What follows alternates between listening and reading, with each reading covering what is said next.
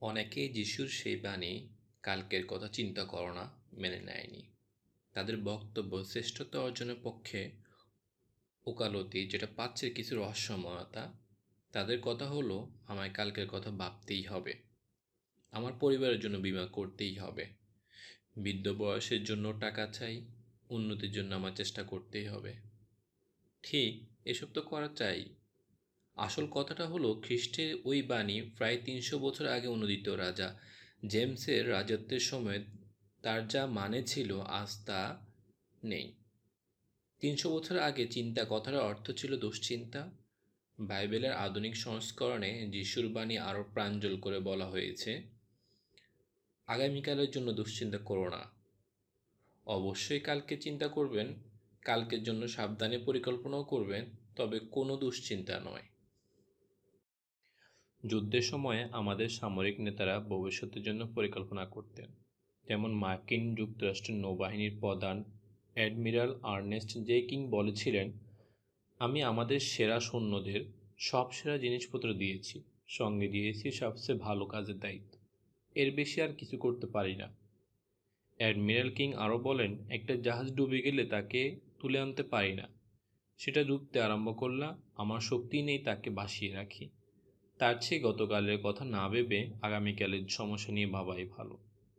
তাছাড়া এই দুশ্চিন্তা আমায় পেয়ে বসলে আমি শেষ হয়ে যাব। যুদ্ধ বা শান্তির সময় যাই হোক ভালো আর মন্দ চিন্তার তফাৎ হলো, ভালো চিন্তার ফলে সঠিক যুক্তিসহ পরিকল্পনা নেওয়া যায়। মন্দ চিন্তায় বেশিরভাগই শুধু উদ্বেগ আর ইসলামিক দুর্বলতা জাগায়। সম্প্রতি আমি বিশ্বের বিখ্যাত সংবাদপত্র দি নিউ ইয়র্ক টাইমসের প্রকাশক আর্থার হেস চার্লসবার্গারের সাক্ষাৎকার নেই। তিনি আমায় বলেন, যে দ্বিতীয় বিশ্বযুদ্ধের আগুন যখন সারা ইউরোপকে গ্রাস করে, তিনি ভবিষ্যতের দুশ্চিন্তায় প্রায় ঘুমোতে পারেননি। প্রায় মাঝরাতে ঘুম থেকে উঠে একটা রঙের টিউব, ক্যানভাস নিয়ে আয়নার সামনে দাঁড়িয়ে তিনি নিজের ছবি এঁকেছেন। অথচ ছবি আঁকার কিছুই তিনি জানতেন না। আসলে দুশ্চিন্তার থেকে রেহাই পাওয়ার জন্যই তিনি আঁকতেন। মিস্টার শালসবার্গার বলেছিলেন, দুশ্চিন্তা থেকে কিছুতে তিনি রেহাই পাননি। যতদিন না একটা চার্চের প্রার্থনা গীতের পাঁচটা শব্দ থেকে তার নীতি গ্রহণ করেন। এক পাইগুলোই আমার পক্ষে যথেষ্ট। ঠিক ওই সময়ে একজন সৈন্য ইউরোপের কোথাও একই জিনিস শিখেছিলেন। তার নাম টেড বেঞ্জারমিনো বাল্টিমোর মেরিল্যান্ডের মানুষে দুশ্চিন্তার ফলে তিনি হয়ে যান পয়লা নম্বর এক যুদ্ধ শ্রান্ত মানুষ। টেড বেঞ্জামিনো লিখেছেন উনিশশো পঁয়তাল্লিশ সালের এপ্রিলে, এতই দুশ্চিন্তাগ্রস্ত হই যে, ডাক্তার আমাকে বলেন স্প্যাসমোডিক ট্রান্সভার্স কোলন নামে জটিল রোগ হয়েছে। এতে অসহ্য যন্ত্রণা। যুদ্ধ যদি শেষ না হতো, তাহলে নিশ্চয়ই আমার শরীর একদম ভেঙে পড়ত। আমার দম প্রায় ফুরিয়ে আসে। আমি নাইনটি ফোর ইনফ্যান্ট্রি ডিভিশনের নন কমিশনড অফিসার ছিলাম। আমার কাজ ছিল যুদ্ধে যত লোক নিহত বা নিরুদ্দেশ হয়, তারা মিত্র বা শত্রুপক্ষে জারি লোক হোক, তাদের তালিকা তৈরি করা। আমার কাজ ছিল যেসব মৃতদেহ তাড়াহুড়োই অগভীর মাটিতে কবর দেওয়া হয়েছিল, সেগুলো উঠিয়ে তাদের ব্যক্তিগত জিনিসপত্র তাদের আত্মীয় স্বজনের কাছে স্মৃতিচিহ্ন হিসেবে পাঠিয়ে দিতে হতো। আমার সবসময় চিন্তা আর ভয় হতো, বোধহয় মারাত্মক ভুল করছি। আমার দুশ্চিন্তা ছিল, সব কাজ সম্পন্ন করতে পারব কি না আমার ভাবনা হতো, আমার ষোলো মাসের ছেলে যাকে আমি এখনও দেখিনি, তাকে কোলে নিতে পারব কি না আমার এতই দুশ্চিন্তা আর ক্লান্তি আসে যে প্রায় চৌত্রিশ পাউন্ড ওজন কমে যায়। আমি পাগলের মতো হয়ে যাই। হাত পা লক্ষ্য করে দেখলাম সেগুলো হাড় আর চামড়া সর্বস্ব।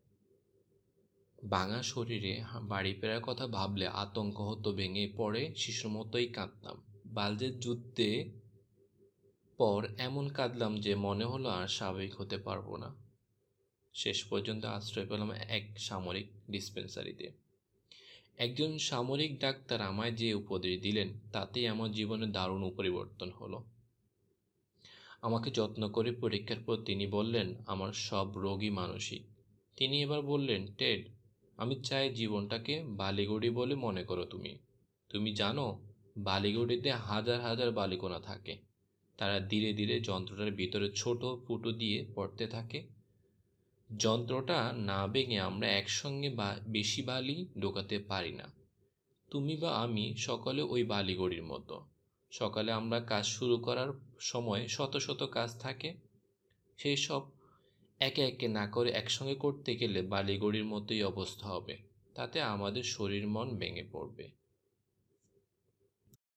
আমি তখন থেকেই সেই স্মরণীয় দিন থেকে যেদিন একজন সামরিক ডাক্তার আমায় উপদেশ দেন, আমি ওই কথা মেনে চলেছি।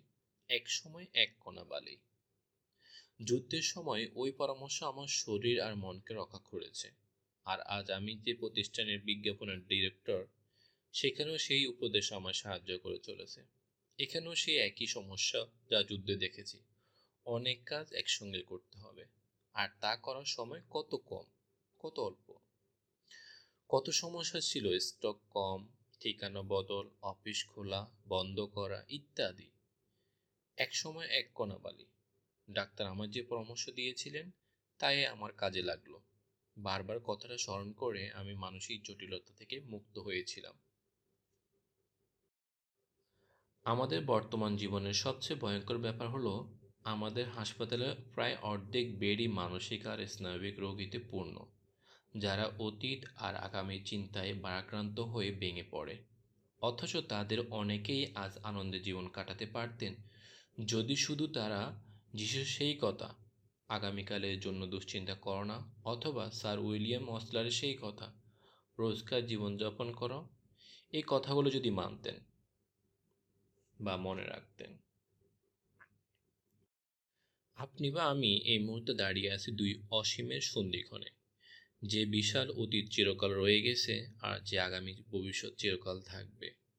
আমরা এই দুই কালের কোনোটাতে অসম্ভবত থাকতে পারি না। না, এক মুহূর্তও না। এরকমভাবে থাকতে গেলে আমাদের শরীর আর মন শেষ হয়ে যাবে। তাই যা থাকা সম্ভব তাই থাকি, আসুন। এখন থেকে ঘুমানোর সময় পর্যন্ত। রবার্ট লুই স্টিভেনসন বলেছেন, যত কঠিন বাড়ি হোক, মানুষ রাত অবধি তার বোঝা বইতে পারে। যে কোনো লোকই যত কঠিন হোক তার কাজ করতে পারে একদিনের জন্য। যে কোনো মানুষ আনন্দে ধৈর্য নিয়ে সুন্দরভাবে সূর্যাস্ত পর্যন্ত বেঁচে থাকতে পারে, আর জীবনের অর্থই তাই। হ্যাঁ জীবনে এর বেশি আর কী বা প্রয়োজন? তবে মিছিগানের মিসেস ই কে সিলস হতাশে প্রায় আত্মহত্যাই করে বসেছিলেন। যতদিন না তিনিও ঘুমানো পর্যন্ত বেঁচে থাকার কৌশল আয়ত্ত করেন। মিসেস সিলস আমায় বলেন, উনিশশো সালে আমার স্বামী মারা যান। আমি হতাশে ভেঙে পড়ি। একেবারে কপর্দক শূন্য ছিলাম আমি। আমার পূর্বতন নিয়োগকর্তা মিস্টার লিও রোজকে লিখে পুরনো কাজটা ফিরে পাই। আগে শহরে আর গ্রামের স্কুলে ওয়ার্লস বুকসের বই বিক্রি করতাম। স্বামীর সুখের সময় দুই বছর আগে আমার গাড়িটা বেচে দিই। সামান্য টাকা জমিয়ে একটা পুরনো গাড়ি কিনে বই বিক্রি শুরু করলাম। ভেবেছিলাম রাস্তায় বের হলে আমার হতাশা কাটবে, কিন্তু এক একাকি গাড়ি চালিয়ে আর একা একা খেতে গিয়ে আমার অসহ্য বোধ হলো। কোথাও কিছুই বিক্রি হতো না, গাড়ির কিস্তির টাকা কম হলেও তা শোধ দিতে পারিনি। উনিশশো আটত্রিশ সালে বসন্তকালে মিশরের বাসাতে আমি কাজ করছিলাম। স্কুলগুলো বড় গরিব ছিল। আমিও একাকি বোধ করতাম। রাস্তাও বড় খারাপ। হতাশায় প্রায় আত্মহত্যাই করতে চেয়েছিলাম। সাফল্য অসম্ভব মনে হচ্ছিল।